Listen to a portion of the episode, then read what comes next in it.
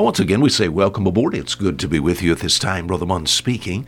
Our program here called A Fisherman's Five Minute Look at the Book. Do you remember our thought yesterday? We asked a question Can a saved man ever be lost? Ooh, that stirs up some controversy, does it not? It's a question that circles the religious world. And the consensus by most of those in the religious world, almost all the denominations, is that you can be saved and be lost and be saved and be lost. And uh, uh, the consensus is, if I were to ask the question, can a saved man ever be lost? The consensus would be, of course, yes. You say, well, what do you think, Brother Munn? Well, it's not what I think. It's what the Bible says. So the fisherman's five minute look at the book. So here in the book of John, John chapter 10, we saw yesterday, can a saved man ever be lost? Now, now I'm saying, now you got to get me right.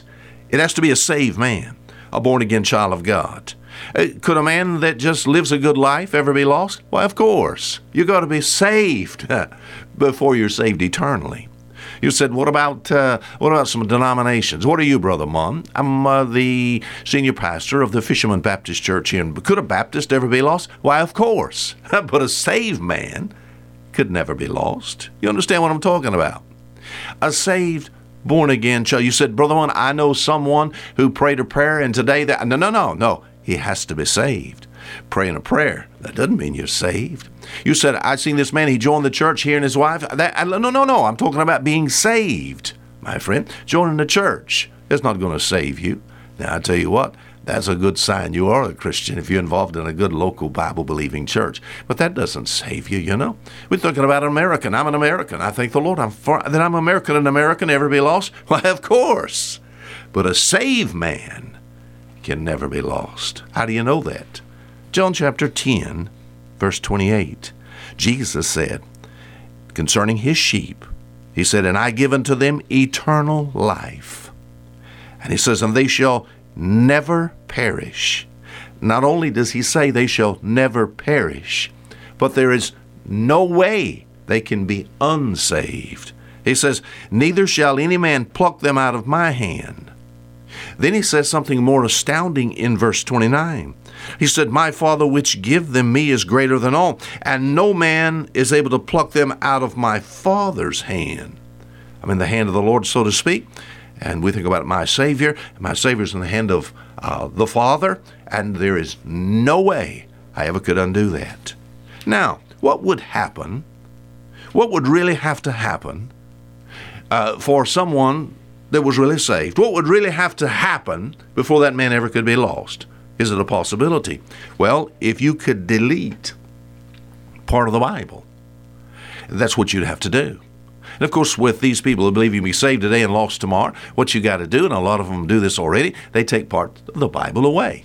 You said, what do you mean?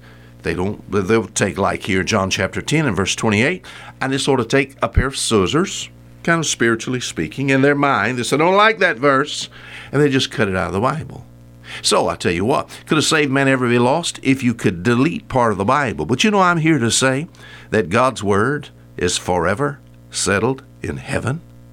You know, as far as this book is concerned, you know, there's not going to be one jot or one tittle that's going to pass from the law. One jot one tittle. You know what a tittle is? That's that little projection that distinguishes uh, a Aleph from a Resh. We think about it in the, the Hebrew uh, language. We think about the Hebrew alphabet. You develop those words. You're just a little teeny part. Not even one small part is going to be deleted.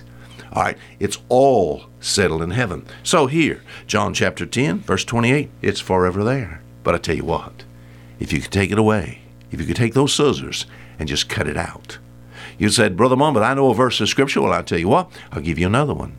Uh, what about two? What about three, four, five, six, seven? Concerning the thing that most people get all messed up in when it comes to the matter of salvation, they think they're due something to be saved. So if you do something to be saved, then you can do something to get unsaved. You understand what I mean? But I'll be honest with you. I believe salvation's of the Lord. I believe it was the Spirit of God that drew you to Jesus Christ, my friend. And uh, I'm glad my heart was drawn toward the direction of the Lord Jesus Christ. There was a time where Christ became my Savior. I trusted what Jesus did there at Calvary. But see, it's it's God that saved me. And my friend, it's God that keeps me. Could a saved man ever be lost? Why, of course not. You'd have to delete part of the Bible. Until tomorrow, Fisher Fisherman saying goodbye.